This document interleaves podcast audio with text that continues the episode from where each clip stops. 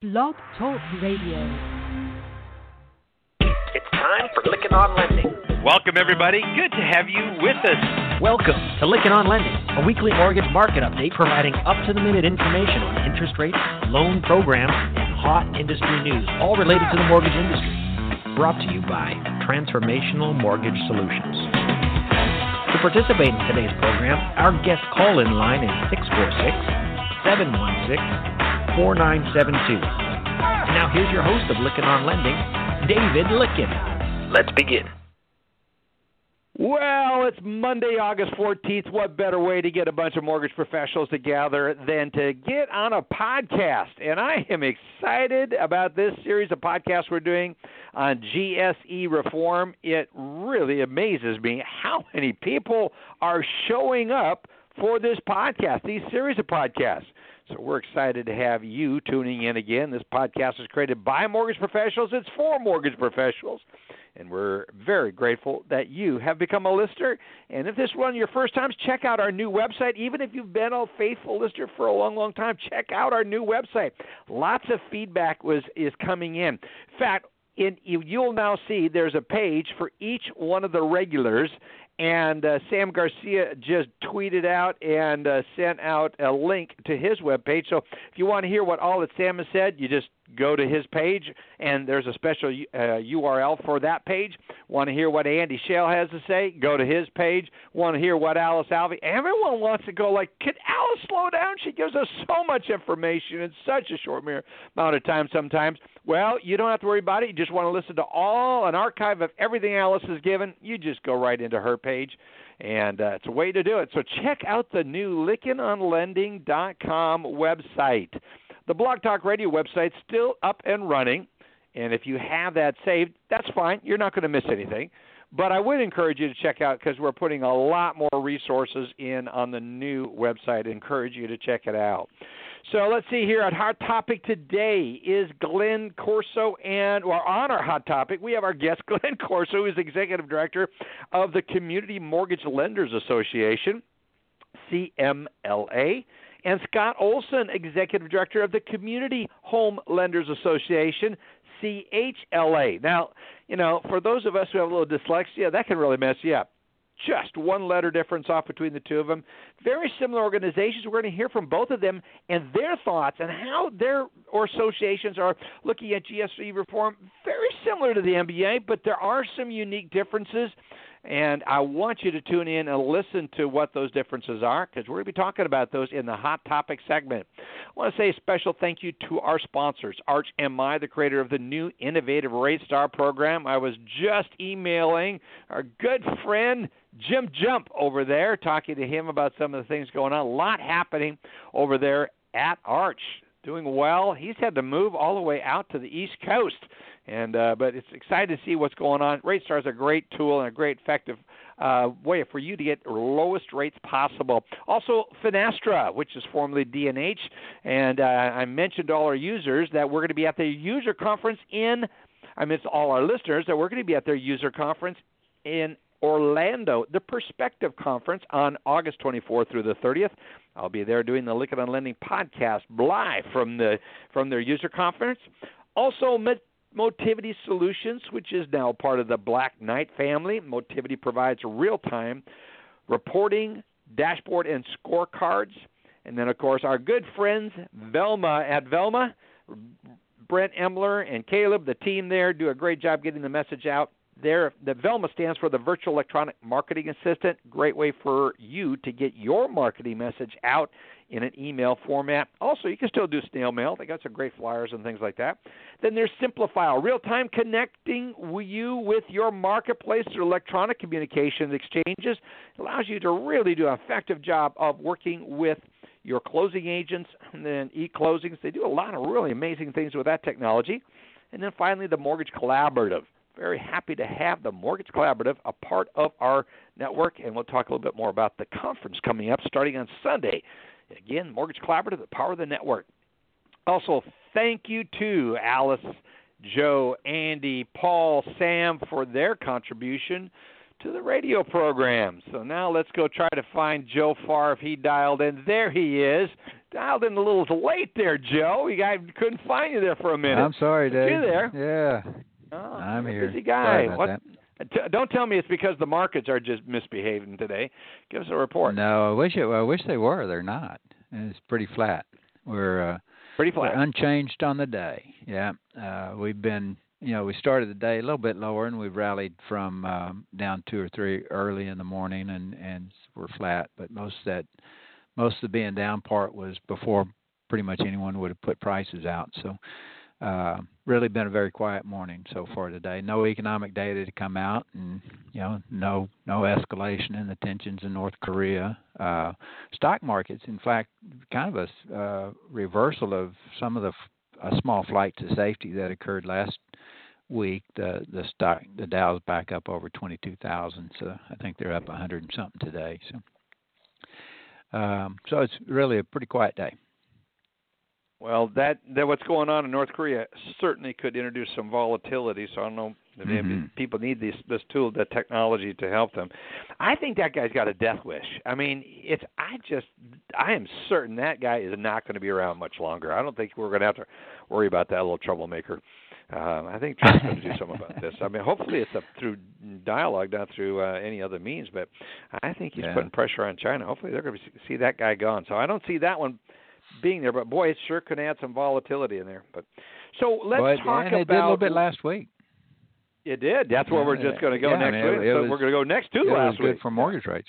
It was good for mortgage rates last week, and that's you know we're, we're and not so good for stocks last week. But uh, uh, again, we're seeing the Dow recover some of what it lost. We we, we didn't see a whole lot in, on the mortgage side, but uh, uh, you know we're getting um, you know we had a little bit of a benefit last week from the the uncertainty that goes along with uh, tensions like that. Uh, uh, uh, but that wasn't the only thing that was good for mortgage rates last week. The inflation data was good for mortgage rates. Uh, you will recall two weeks ago we saw core PCE and it came in at uh, 1.5 percent, well below Yeah. what the Fed's hoping for. This week, or, or last week, core PPI came in below expectations. The bigger, more important of the two, core CPI, came in lower than expected. It's it was sitting at an annualized rate uh, or an annual rate of 1.7 percent. That's the same as it was before. But if you look at the the prior five or six months in, uh, in in sequence, you see that there have been four months in a row. There were four months in a row before this month that uh, that CPI core inflation, the core CPI fell each month for the prior four months, and this month it held steady at, at a low, very low rate. So it's certainly not what the Fed is hoping to see, and certainly gives the Fed little reason to uh, need to hike rates anytime soon. In fact, several Fed speakers have said so much, in that uh, they want to see inflation get back up, or at least start moving in the right direction before they hike rates again. Um, during the week, yeah, MBS yeah. prices rose about six thirty seconds, so it wasn't a wasn't a big movement during the week, but still, uh, a couple of weeks in a row, we've seen prices improve, and and mortgage rates Mhm. right now are about as, as close, very close to the best levels of the year. Yes. Yeah, I know. Very nice. Good. It's good for business. Hopefully that'll stay. Hopefully not for, but you know, we want to see the economy continue to get a little stronger. The inflation thing that was I found that kind of interesting. But um what's on the calendar this week for uh for what we have to look? A couple pretty big to? things on the calendar, Dave. Uh, retail sales starts the week uh, tomorrow, um, and then uh, uh, retail sales ex auto, which is what most people focus on, is uh, projected to show an increase of three tenths. It was a small reduction, a small drop uh, the prior month, so. That's a big one. Pay attention. Last two times it's come out, it's been uh, a bit of a market moving event. Uh, fortunately for the good as far as mortgage rates go. For the economy, though, it's uh, been pretty weak the last couple.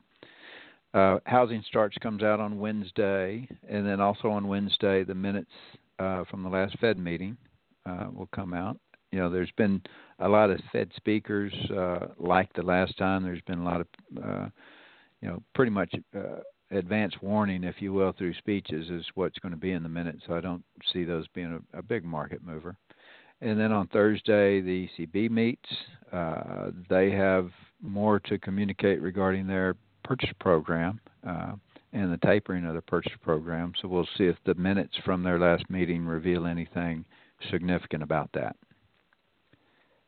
And that's about Interesting. Now, as well, what about housing starts? Is that anticipated to be growing, getting a little stronger? Housing starts are anticipated to be about what they were last month, at just over 1.2 million. Okay. Uh, and I don't remember last month if that. I think that beat expectations. I think that was a pretty good number last month. Yeah, that was a very strong number last month, if I recall yeah, correctly. Yeah. yeah. So, So, so, yeah. uh, we're looking for continued strength. I guess is the way to say that. Continued strength. Well, it should be. We need some housing and houses, some sticks That's going right. up. I mean, we live here in this little community out here in Marble Falls, Joe. You cannot believe the construction and the new subdivisions going out here in our little community. It's just amazing. As you know, you don't have you have a place, a summer place not too far from here. So it's just there's a Right. whole new subdivision, three new apartment complexes. My gosh, growth, growth, growth.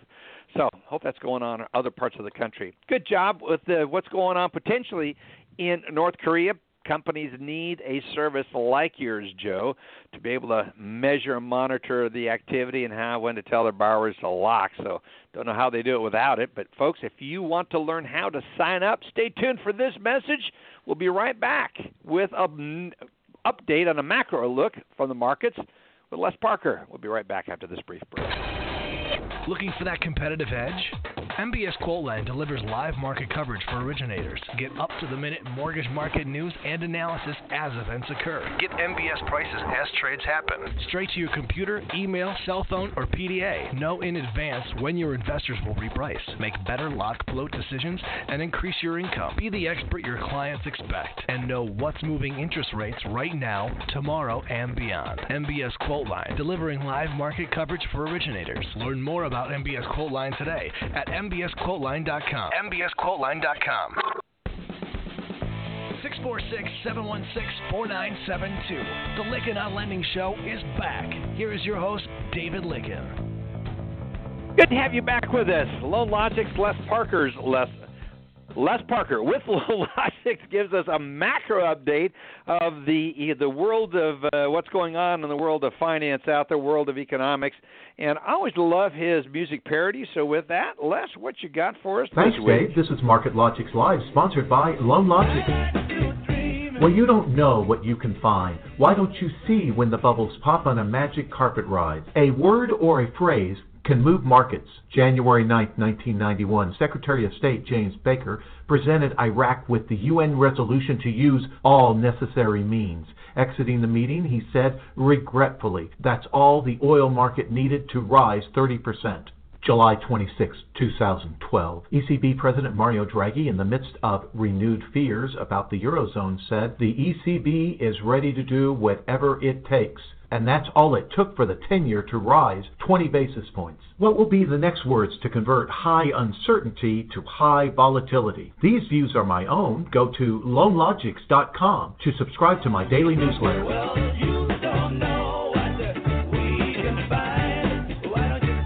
Yeah, that should be. You know, Joe, I'm thinking about we should be using that as your ad spot here, man. That's uh, that cracks me up.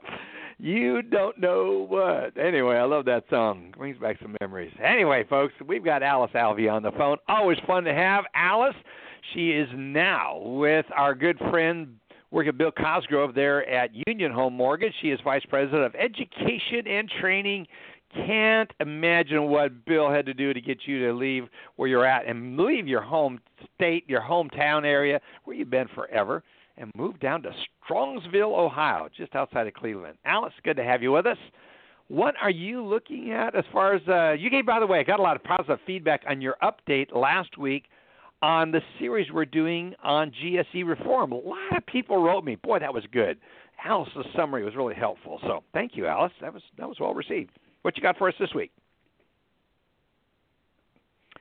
And of course, she is muted, so she has to. First of all, Alice, you got to get that mute button off and join us here. Hopefully, you'll Yes, get all that the phone right buttons. Here.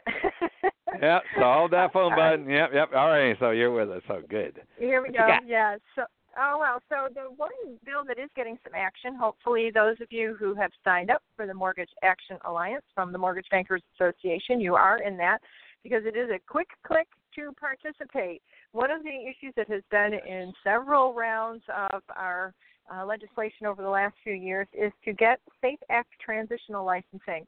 Um, this is, I think, very important to the industry. It really does hinder loan officers who are at banks uh, for their job and need to move to a lender. In today's world, they can't originate a loan, so they have a gap. No matter how fast and how good they are, they have to go pass the exam, uh, take the 20 hour course, which is brutal to sit through, but they have, you know, when you're an experienced loan officer, uh, but they have to go through that. And to me, if we're trying to say that a bank's training is equivalent and that's why they don't have to be licensed in the first place, then why can't this person still originate loans when they move to a lender, right? You were saying they were qualified when they were at right. the bank. you can't just turn around and say, oh, all of a sudden they're not qualified anymore.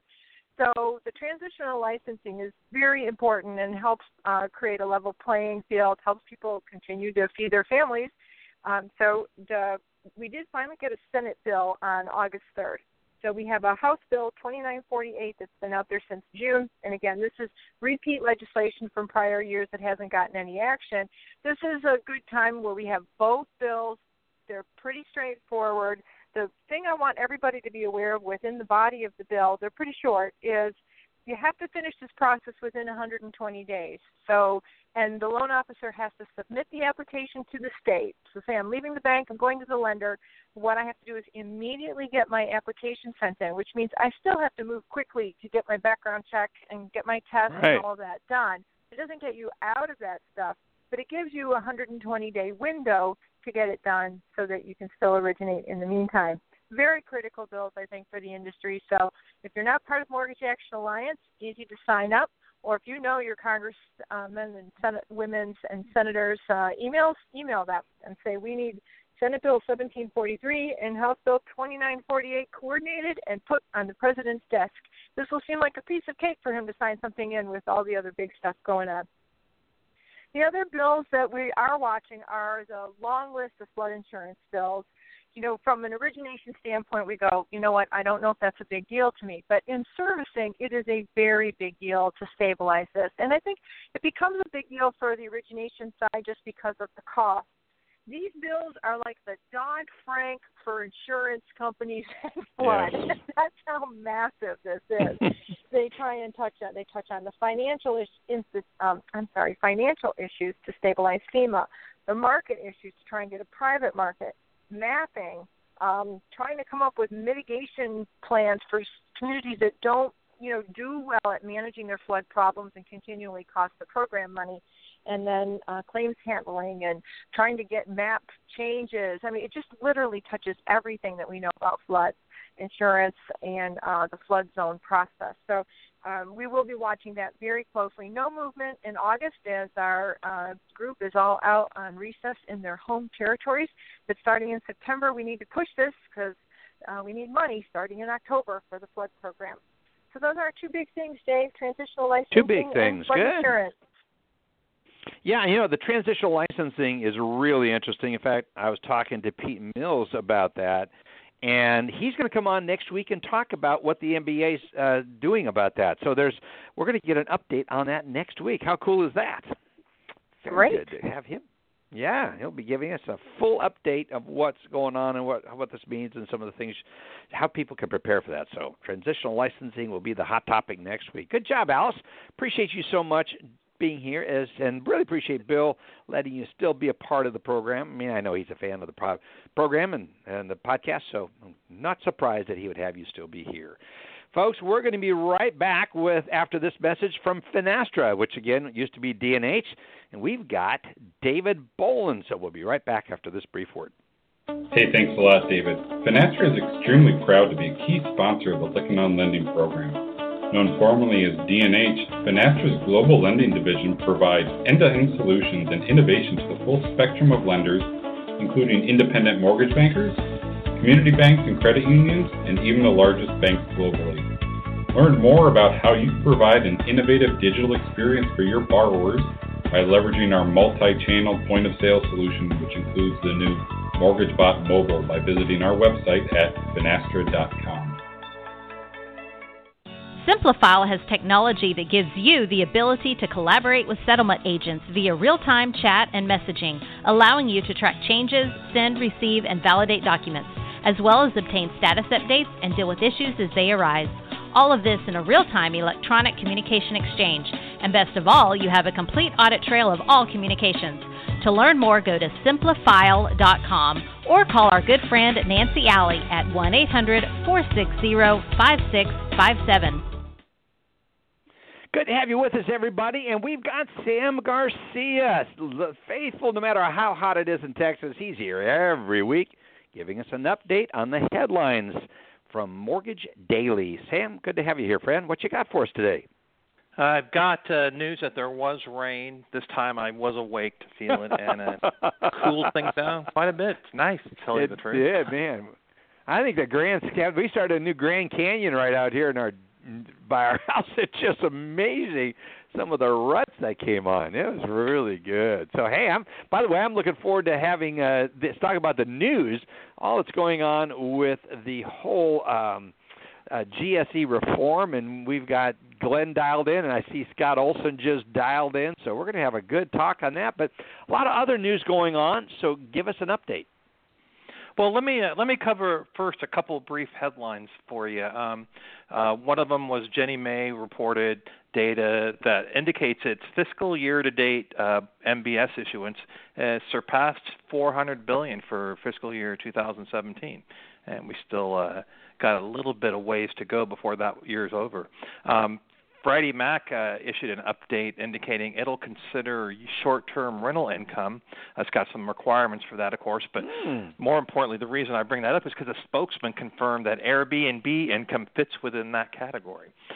Um, and really? of course, that's a yeah, that's a. I know I use it, and I know a lot of people I know use it. It's a great feat or service to use, but uh, so I guess it's becoming widely used enough that it's worth uh, putting on there. Oh, it reminds me of. Uh, did you hear that Google is merging with Uber uh, to become Goober? Uh, okay. Anyway. Oh, that's bad. That was bad. That was bad. okay, uh, over at Wells Fargo, they are. Uh, there's a wire news service we published that indicates Wells Fargo is cutting 72 servicing positions in Vancouver, Washington. That comes as, of course, uh, loan performance has been improving, and the need for servicing and default servicing employees are, you know, a little bit diminished. Uh, and one other thing I wanted to mention briefly was Lake Michigan Credit Union, they announced plans that they're going to acquire Encore Bank in Naples, Florida. So I thought that was an oh, interesting really? uh, combination there. And you know, I bring up Lake Michigan Credit Union because they're uh, fairly, you know, they're somewhat significant mortgage uh, player. They closed 2.5 billion dollars in home loans last year. So um, that's just, oh, I thought yeah. that was an interesting combination. But I'm going to dig in today. Yeah. Yeah. Go ahead. What I what's can tell what's you where that the main combination story? You... comes from. All those Michigan Where people is it? love going to Florida. oh, that's where it is. Yeah. when it's winter in Michigan, you want to own something in Florida, so why not buy you a do. bank? You yeah, that's to get good. out. It's Snowbird Bank. there yeah. you go.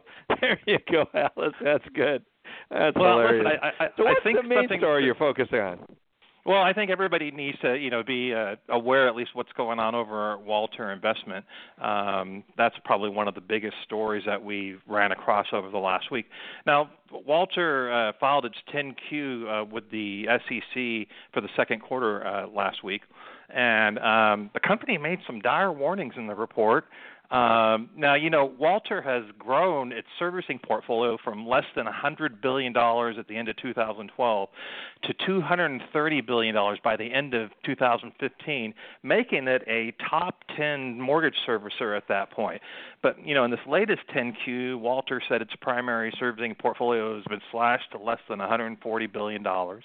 Um, and mortgage originations, um, you know, at most lenders, as I've reported previously, have gone up between the first and the second quarters, but Walter's production fell to less than 4.3 billion from over 5 billion three months earlier.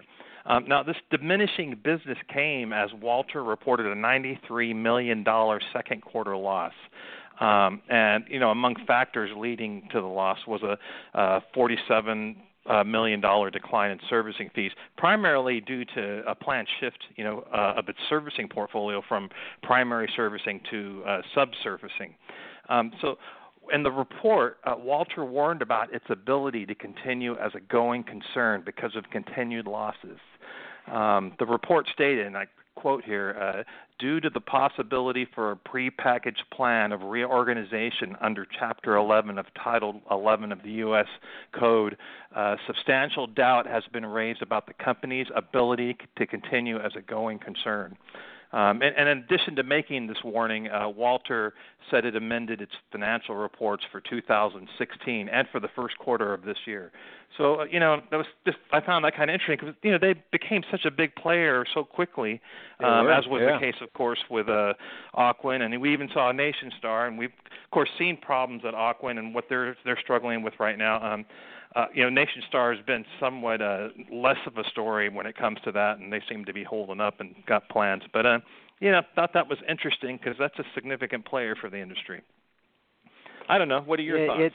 It, it, well, the, yeah, it's a great it's a great story, and have some unique insights into that. Knew some of the executives that were there. They got rid of some people. There was some mismanagement of the company, quite frankly. And when you look at how how slow the board was to react at some changes that were needed at the top, uh, that's probably what's driving it. The question is, is you know, I use a lot of flight me- metaphors, and there gets to a point where you know you need to pull up on the stick or pull up on the yoke so you can not crash the plane. The question is, is this thing's this been heading down for a while, and it was uh, undetected for a while. When they by the time they found it, the question is, can they pull it out before there is a crash? So we'll see. It remains to be seen. Uh, we've certainly seen some phenomenal turnarounds, but yeah, there's there's some uh, dire dire warnings about that particular company, and uh, sorry to see that because they were an active player, and it's not going to have a big impact. I mean, a horrible impact on the industry, other than we hate to see big players like that go because it draws has a tendency to draw more scrutiny on the whole overall industry. But that was some mismanagement that went on during those days, Sam, and, and it's it's, un, it's unfortunate. So, but you do a great job in the website. Encourage people to check it out. MortgageDaily.com. You can get a hold of Sam at Sam Garcia at Mortgage Daily com, or you can call them 214-521-1300.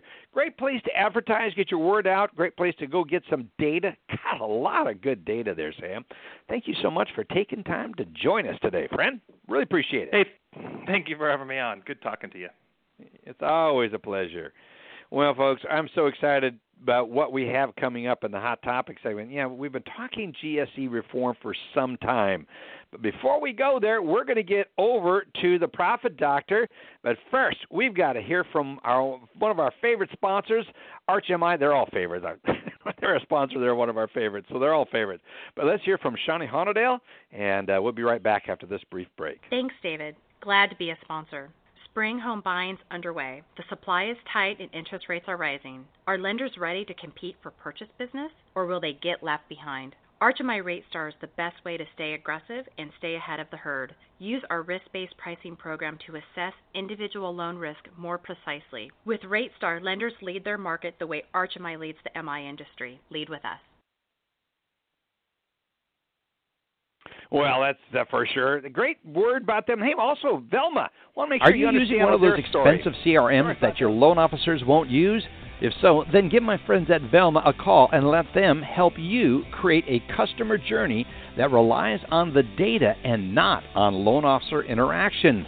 I encourage you to consider working with Velma to create a truly automated marketing experience for your organization. Velma makes marketing automation easy. Schedule a demo today at velma.com, V E L M A.com.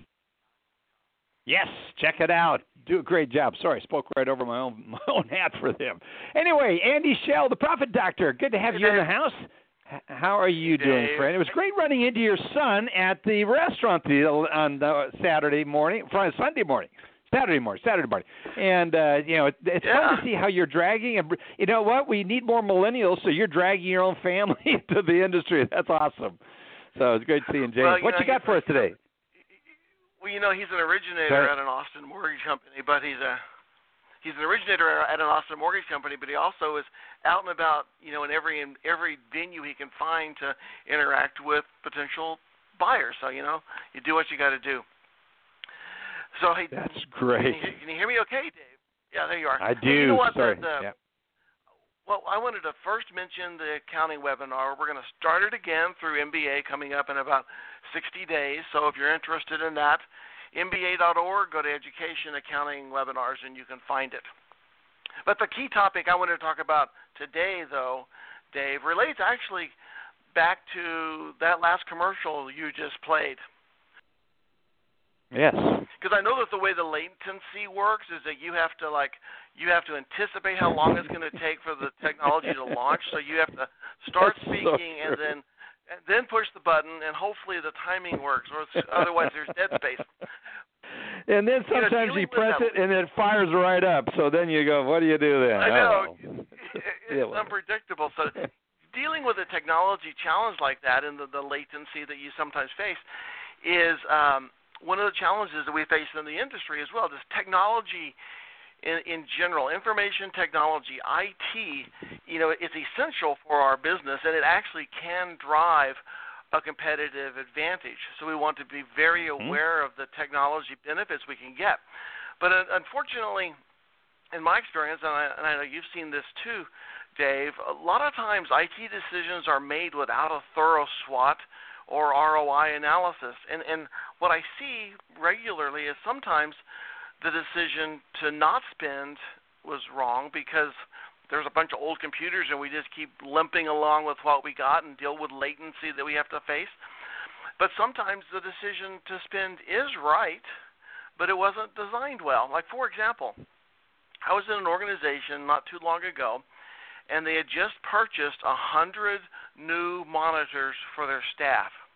And I was looking at these monitors, and Dave, they were 18-inch square monitors. I could not Wow. believe it. I could not believe it for like for like 25, 50 bucks more each.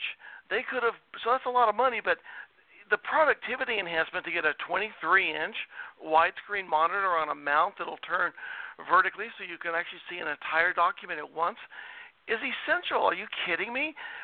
Somebody in their organization, somebody in the IT environment said, "Oh, look, we get these other monitors for cheaper. They'll be fine." Nobody evaluated the impact that one single decision had on the staff. It's mind-numbing.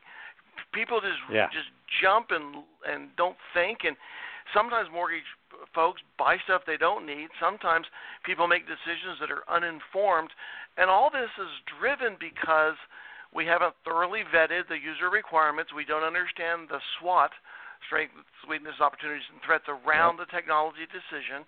And we don't do a technology ROI to understand the payback period and the ultimate workflow benefit from having the new technology, whatever it is, whether if it's the rocket knockoff or some other enhancement or even the LOS foundation as a whole. So my point is we got to be better at this and McKinsey has an article out this week on um, IT management. And fundamentally, at the end of the day, what needs to happen is we need to have our CIOs running a SWOT and technology IT decision on all of our technology spend. And if you you know if you don't have a CIO or don't know how to run a technology ROI, we'll help train someone in your staff so you know how to do this. Because it sounds funny a technology ROI um, because it's it's it you probably isn't really a return on investment, but it does help with enhanced workflow and there is a financial benefit from new technology. It just may not be more than Right. the cost, but that's what you got to evaluate. You got to you got to know these things and know what it is that the kids want.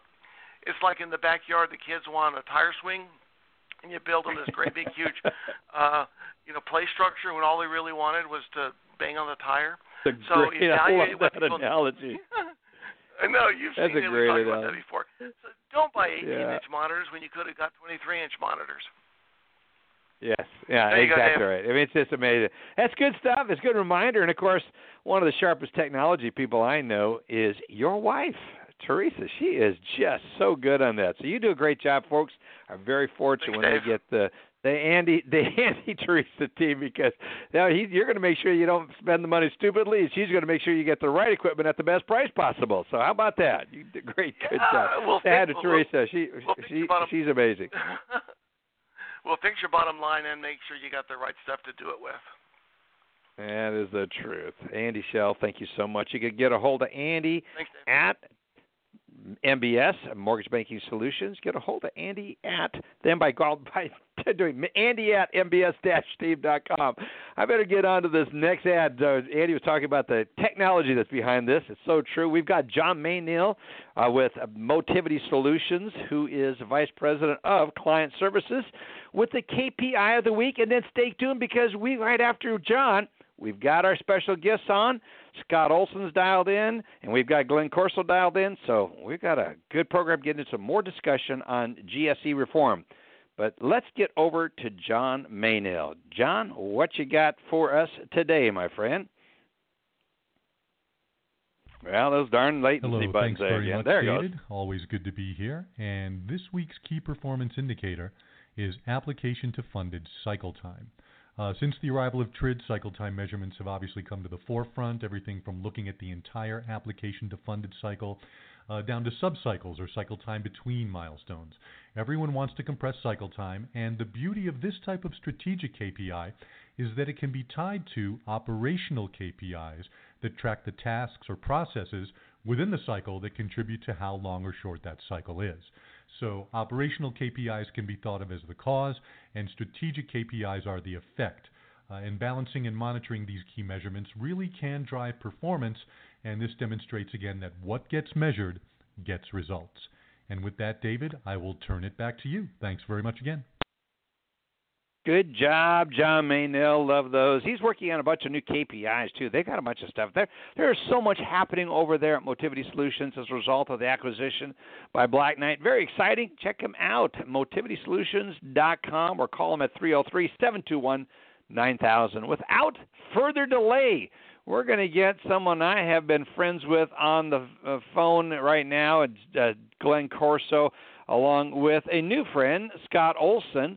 Uh, Glen is the uh, executive director of the Community Mortgage Lenders Association, CMLA, and Scott Olson is the executive director of the Community Home Lenders Association. I should say that our uh, last week's guest, Mark Jones, is a member of the Community Home Lenders Association and helped me work through some of the differences. But to do so between what the what uh, CHLA has is from the MBA, so we're really excited to have both of them with us, gentlemen. We want to make sure your mics are on and you're live. Glen, you there? Oh yes, Dave. I'm I'm here. Good, good. Scott, we've got you on. I'm here. All right, good. Well, Glen is a good friend. I've known him for 30 years. As an introduction, uh, Glen was general counsel at the MBA for years. That's where I first met him. And then he's been r- involved in the mortgage industry in a number of areas mortgage insurance. He's also an attorney, a uh, very successful attorney. Uh, worked a lot in policy. Kind of a policy, is a policy walk or, or just someone who really enjoys getting into the details? Because you do, Glen. Really amazing what you have dove, in, dove into and to really make a contribution. So, really excited to have you on the program. And then also, we've got Scott, who's 20 years of experience working on Capitol Hill, 15 of which he served on the House Financial Services Committee. That's got to give us some unique insights into what's going on with GSE reform. Uh, he held the title of Housing Policy Director. There's a lot more we could read about. Go check out both their bios in the LinkedIn area, uh, or subscribe to LinkedIn and check out both bios. So, gentlemen, good to have you with us. Yeah, great to be here, Dave. Thank you.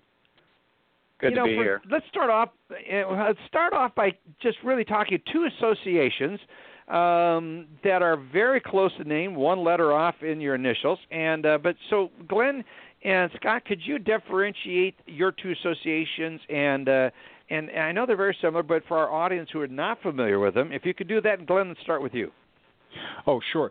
So, uh, my association, CMLA, was originally founded by the Lenders One Cooperative, if you're familiar with uh, with that co-op, and started in 09.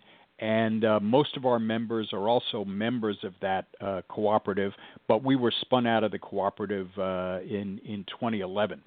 And uh, we we have about 60 companies in the group, a mix of community banks and independent mortgage companies and uh, our members lend throughout the, the 50 U.S. states. Okay. Good. I mean, and how many members do you say? Sixty or so?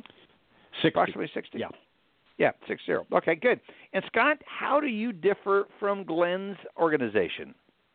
Appreciate the invitation to be here, and uh, I hope your uh, listeners won't uh, hold it against me that I worked in Congress. Uh, uh, and it's uh, also great. no, we find it fascinating. also great to to be on with Glen, who's a who's a, a wonderful guy. Um, so CHLA was formed about five years ago. Uh, the uh, a previous group, uh, who you know, you know Pete Mills Group, the Community Mortgage Banking yeah. Project, they went over to MBA, and a number of the members from that group wanted to keep an independent organization and so CHLA was formed, and we're the only association that exclusively represents IMBs. Uh, our members are all in the either small to small to mid-size range, and our group uh, is uh, not get involved in every single issue, but tries to focus on things where you know a distinctive uh, perspective and viewpoint and advocacy for small to small to mid-size IMBs is in order. Well, it's good that here both here because you're going to be adding more color to the IMBs because I don't think there's a group that's going to be more impacted by what's going on with GSE reform or what could come out of GSE reform than uh, than your two constituents from both both sides. Uh, Scott, we had Mark on last week. He sent me a text message. I was talking to more about it a great representative. In fact, that he's involved with both MBA as a board of governor. He's involved in the IMB uh, within the MBA, and also part of your organization. So it's very compliment to you. I would like to get your perspective why you think mortgage originators should care about GSE reform and the, the ways that the outcome could affect how they do business and how we get mortgage loans. Could you let's start with you on that. That's a great question, and it's one my members were asking a few years ago, and we started focusing on that.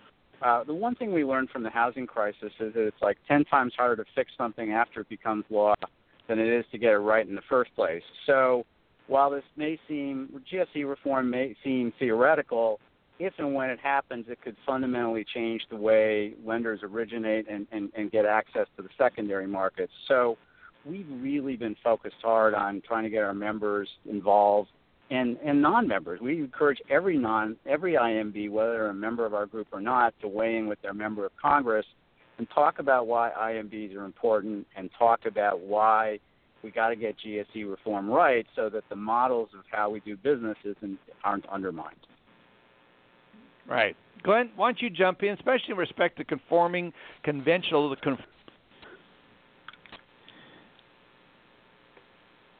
Hi, David. I'm sorry, you cut out. Are you still there? Uh, well, sure. I, as far as uh, uh, uh this goes, our group, uh, the the average member in our group originates about 750 million uh, a year in in loans, and about half of what they do are conventional conforming loans almost all of which they they sell either directly to the GSEs or through an aggregator to the GSEs. So when you have half your business riding on something like this, it tends to grab your attention, that's for sure. So that's that's something we're intensely focused on is GSE reform because it's so important to our members. And one thing they really want to avoid is they don't want to return to the pre um, uh, 2011 days when, because of uh, discounts on guarantee fees, you had three large lenders dominating the entire market, and most of the small and mid sized lenders, like the ones we represent, were forced to sell on a servicing release basis to those big lenders because the discounted guarantee fees that they negotiated for themselves gave them a pricing advantage and a competitive advantage in the primary market and uh, and our folks couldn't could not uh, could not compete uh, unless they sold servicing released.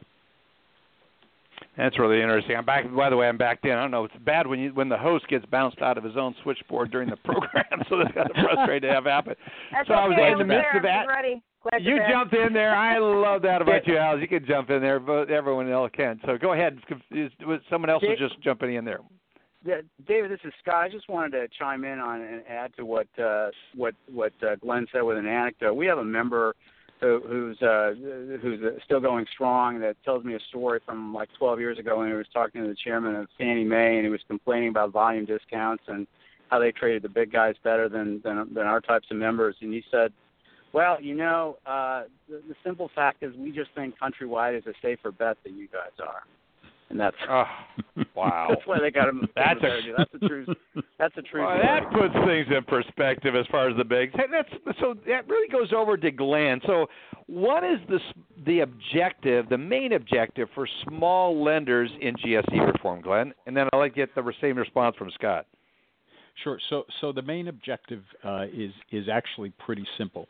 Uh, they want to preserve what's working today and they want to fix what went wrong in 2008. And so we, we feel that we know what went wrong in 2008.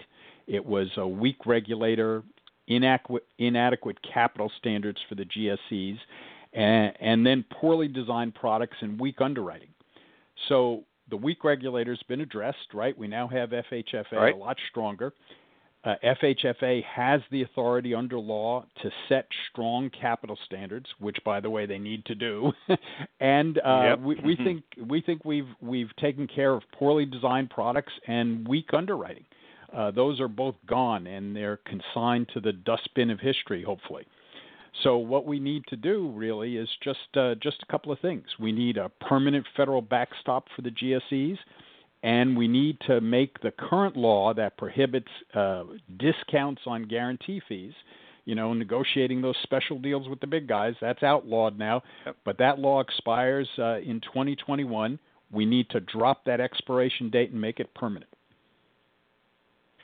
Scott, you want yeah, to add to I, it? Uh, uh, no, I think he said it pretty well. I would say that basically our our our, uh, our, our lenders want to compete and do a great job on lending, and the, the, the concerns go to a lot of concerns go to whether or not the secondary market players they could use those that position in the market to gain a competitive advantage or gain a competitive advantage for their affiliates. So we just want a level playing field and to to excel at what we think IMBs do, which is originate good quality loans for qualified borrowers. And I think right now where the backstop is where some of the differences are, if I recall reading some of the material, between how what you see as backstop, where that should be and where that should stop, and where the MBA's program is. Am I correct in that? Well, or yeah, is that similar? Go ahead. No, Scott, go ahead.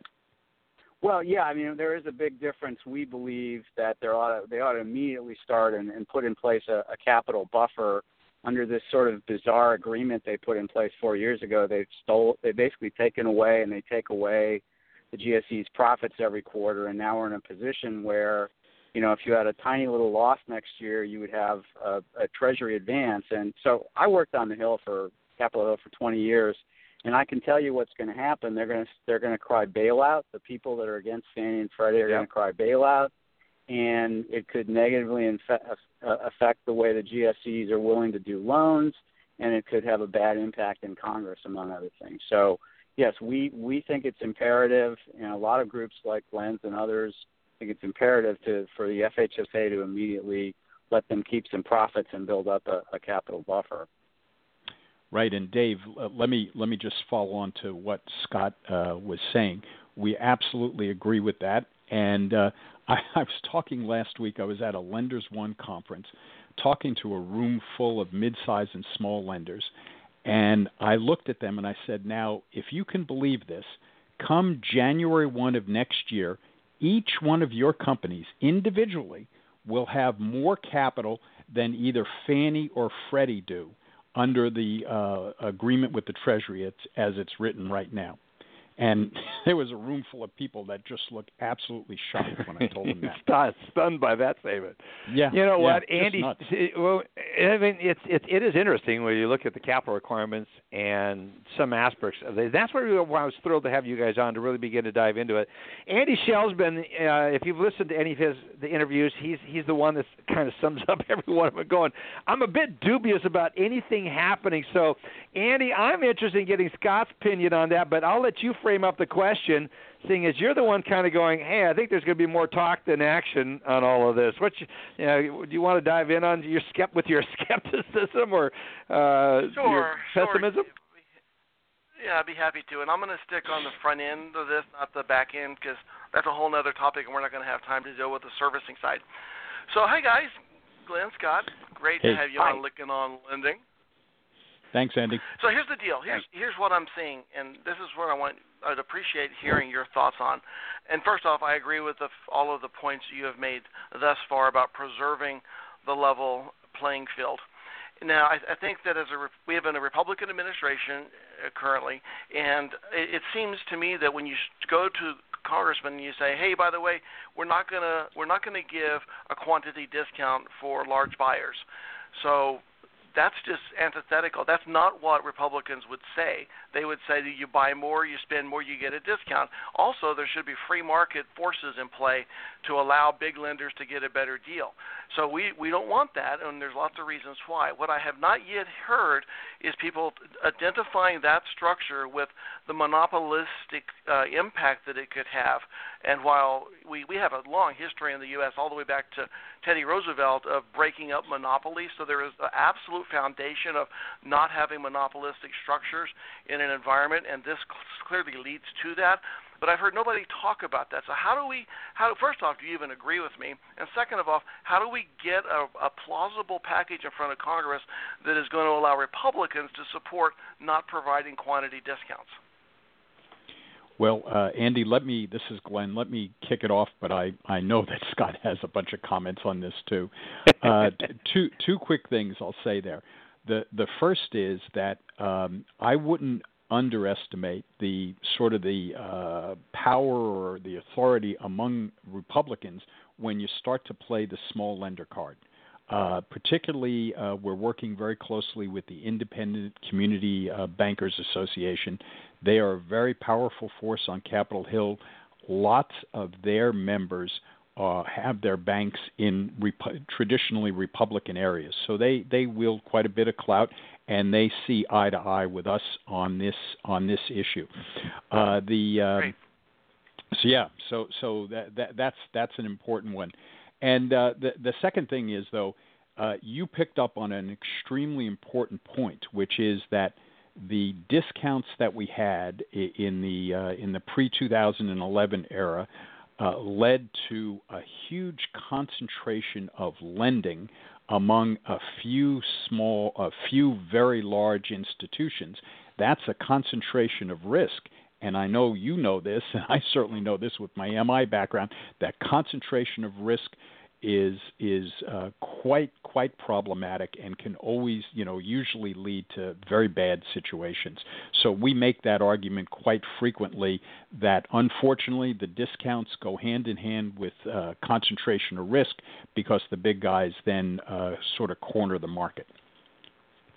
Exactly. This is Scott. great Scott, point. This is yeah. Let me briefly address the issue of what's going to happen. I mean, I uh, uh, the thing is, yes, uh, they may not pass a bill this Congress, but the reality is this stuff is vitally important. I was working on uh, legislation in 2003 on the committee, and the bill that passed in 2008 was very close to that. So you've got to be involved in the process because uh, opinions and proposals harden, and they also affect the way FHFA does business. But on the issue that Glen was talking about, you know, competition is one thing, but when you have uh, other parts of the market, the secondary market, the investment bankers, for example, if they're going to get in, and this is another area where we disagree with the MBA, we don't think that the, the primary player, the, the people in the primary market, the investment banks that do the securitization, a lot of people, a lot of the same people that drove the economy into the ditch 10 years ago or 8 years ago, that they should be able to use that status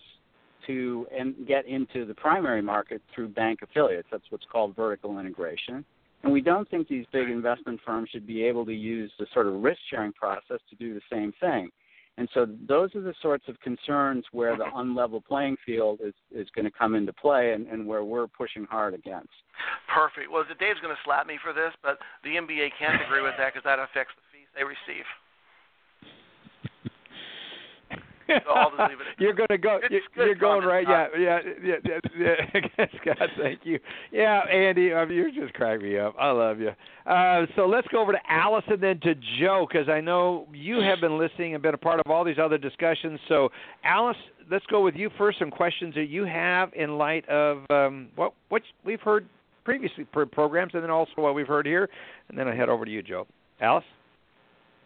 Hey, great conversation. So um, I love that last point about the about the investment bankers. What I what I'd like to know is your thoughts on, you know, the idea of having multiple issuers um, and the idea that maybe the Ginnie Mae model is close. Now, being on the street level, I understand. I, my mind goes crazy of all the complexities, you know, with trying to have a Ginnie Mae model. But that was talked about on a couple other shows. And I'd like to know your thoughts on that you know, we need more than a duopoly. We need how many? Is is there really a, a market out there to get other investors? And then, what do you think about the Ginnie Mae model? Well, I'll I'll kick it off, Alice, and then I'll toss it over to Scott. But um, I guess the the first thing is uh, when I when I talked to my 12 person board of directors, and then we went out to the membership. Uh, we couldn't find a single one of our members that felt that we needed more than than two. They felt that there was uh, good competition between them, and they liked having the choice between Fannie and Freddie, and frankly, to be able to choose on almost on a loan by loan basis what they were going to do. And everybody, uh, you know, said to me, "Why do we need more?" And I was talking last week to that group of lenders that I mentioned earlier, and I asked the question. I said, "All right, how many of you have uh, capital laying around, uh, you know, excess capital you're not using that you're ready to invest in a new GSE?" And they all looked at me like, you know, I had three heads. And so, uh, you know, one of them piped, one of the persons piped up and said, "Well, no, we know who's going to, you know, put up the money for that. It's going to be Wall Street and the uh, big investment banks and the big banks. So they'll control these new GSEs. Why do we want that?" And I said, "You're right. I don't know why you would want that." And and Glen, in addition to that, I'd like to add. I mean, we we were at a, a CHLA and CMLA and ICBA and some of the other small lender groups. We're at a Senate Banking Committee panel recently, and one of the things that was brought up in that discussion, and I'd urge people to go read the transcript. It's pretty, pretty interesting stuff. Uh, re, uh, that one of the things that came up is that if you put another number of new charters to compete with Fannie and Freddie, that means a number of systems that you small lenders have to interface with. And so that's going to be uh, much more difficult for small lenders to cope with and, and interface with and have IT costs, et cetera. And so one of the things that, that Fannie and Freddie do well is create the standardization that we can easily feed into the, the, the market. And, and we'd like to preserve that. And we think that proliferating these new charters to compete against the GSEs, as the MBA wants, is could be uh, not not a good thing for for that reason too. Yeah, Right, it does and- seem like it opens that up for the uh, investment bankers to kind of pick up that piece, which would just put us right back where we were. Right. So- And and Alice, let, I'm sorry, I, I didn't mean to neglect the second part of your question, which was about the Ginnie Mae model.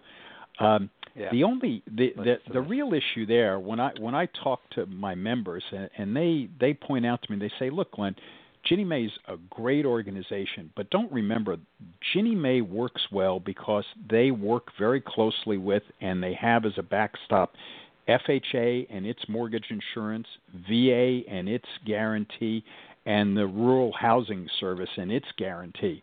So you don't have that same kind of setup in the conventional lending world. So we're not sure that a Ginnie Mae platform is really the right solution there. That's really interesting. That's a great perspective.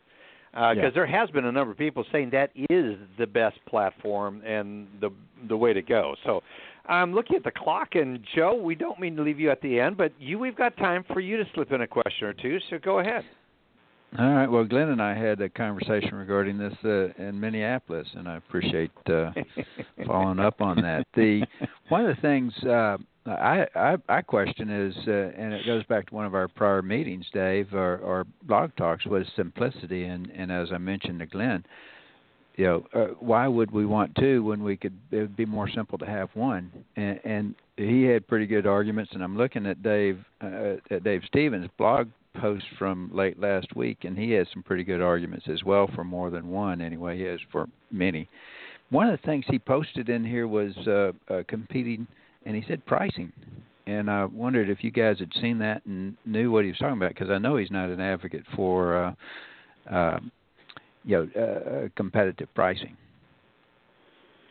Uh, yeah, Joe, I'm I'm I'm not sure. I, I know that my uh, that uh, my members tell me that uh, there there is still a, a bit of competition on pricing, but it's more almost during the day kind of thing rather than you, you know week to week. Um, okay. And so that's uh, you know we we've seen a little bit of that, but I think it's more competition on service and products. At least that's what my members tell me. Okay. Scott, you want to add to that? Yeah, I mean, yeah, I mean, I, I think the, uh, the the the question is, and I think some of the groups out there that deal with this sort of, you know, protecting consumers have some concerns about this too, because does that mean you know people trying to race to just only serve high FICO borrowers and try to cream crop? So I, I don't know what is, is that what com- competition on pricing is because a lot of the a lot of the groups I think would have a, a problem with that. Um, I guess the bottom line is, do you feel like you're getting reasonable service from Fannie and Freddie? And I don't think it's perfect, but you know, as my impression, for example, a year or two ago, we we were talking to Freddie, and they seemed like pretty interested in bringing in new IMBs and and and trying to compete on service. So I, don't know. I'll let people judge. Uh, I don't think they're perfect by any means, but you know, one of the arguments for two instead of one is that you at least have that factor but then there's when you get to multiples, you get to some of the risk factors that we discussed.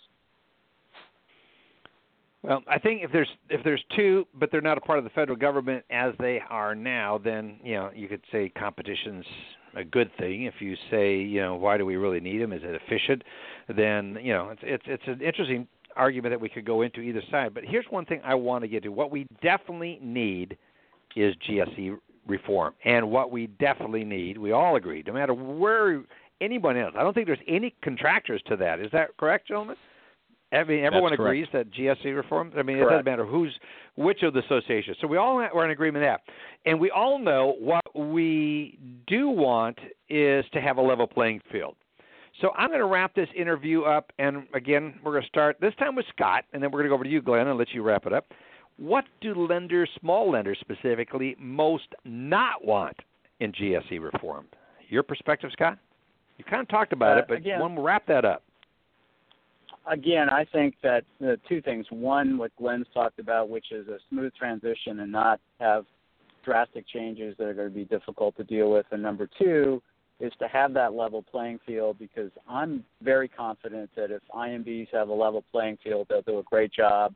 They'll continue to thrive.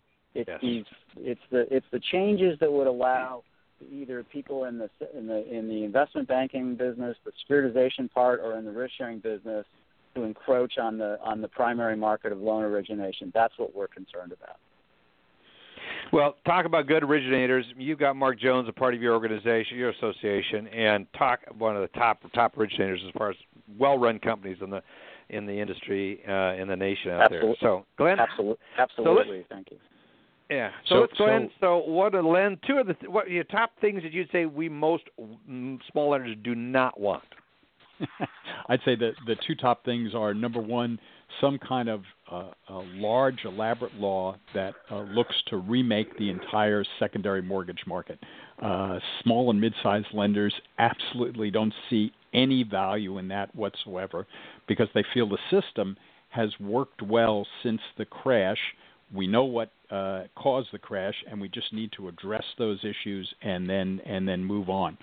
Second thing is that, uh, as I said before, lenders just don't see the utility in being able to charter additional GSEs. So there's very little, if any, enthusiasm for that kind of thing, and they really don't want to see that.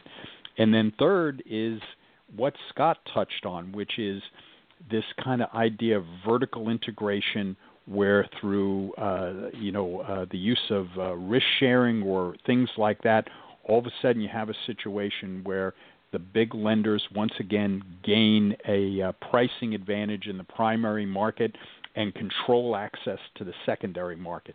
That is sort of the ultimate nightmare for mid-sized and small lenders, and one that they absolutely want to avoid. There is so much on this topic that we could just go on and on and on about, and uh, but it's so good. I appreciate you both for coming on the program today and bringing some more clarity for the small lenders. And you guys do a great job of representing them. I know the MBA is doing it. Pete Mills is doing a great job trying to do the same thing as you guys are. I'm glad to see. What's really encouraging is to see all y'all, as they say here in Texas, working on this together to preserve and make for a strong small lender community across the United States. I congratulate you both on your hard work good luck on this and love to have you both on. I think you guys do great. with like yin and yang. We got you both on, although it's, I guess not so much yin and yang. It's you both very much aligned, and I think it's really good. But there may be yin and yang as it relates to the the MBA, but it's really good to have you both on, bring out the perspective for the more perspective for the small lenders. Thank you so much for being here, gentlemen. Appreciate it. Well, and thank you, Dave, for the opportunity very much.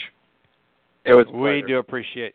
It was always, and we'll have you back on other issues. Let's not just make it about GSE reform. Let's have you back on on other issues, both of you. Appreciate it, folks. We've had again Glen Corso, which is uh, who heads up is the executive director of the Community Mortgage Lenders Association of America, and then also Scott Olson, Community Mortgage Lenders Association, and um, I'm glad to have both of them here be with us today. Also, next week we have Pete Mills coming on talking about transitional licensing, what Alice talked about in her hot comment uh, or in her comments earlier. Looking forward to having their perspective as well. It's good to have you with us, everybody. Tell others about it. Special thank you goes out to our sponsors, Arch MI, Finastra. Motivity Solutions, Velma, Simplifile, and of course the Mortgage Collaborative. Good to have you with us, and thank you to Andy, Alice, Joe, and Sam for helping make the content of this program so solid. Have a great week, everybody. Look forward to having you back here next week. Enjoy the, what's left of summer here. Thank you. You've been listening to Lykken on Lending, a weekly mortgage market update with your host David Lykken of Transformational Mortgage Solutions. Join us next week, for listening.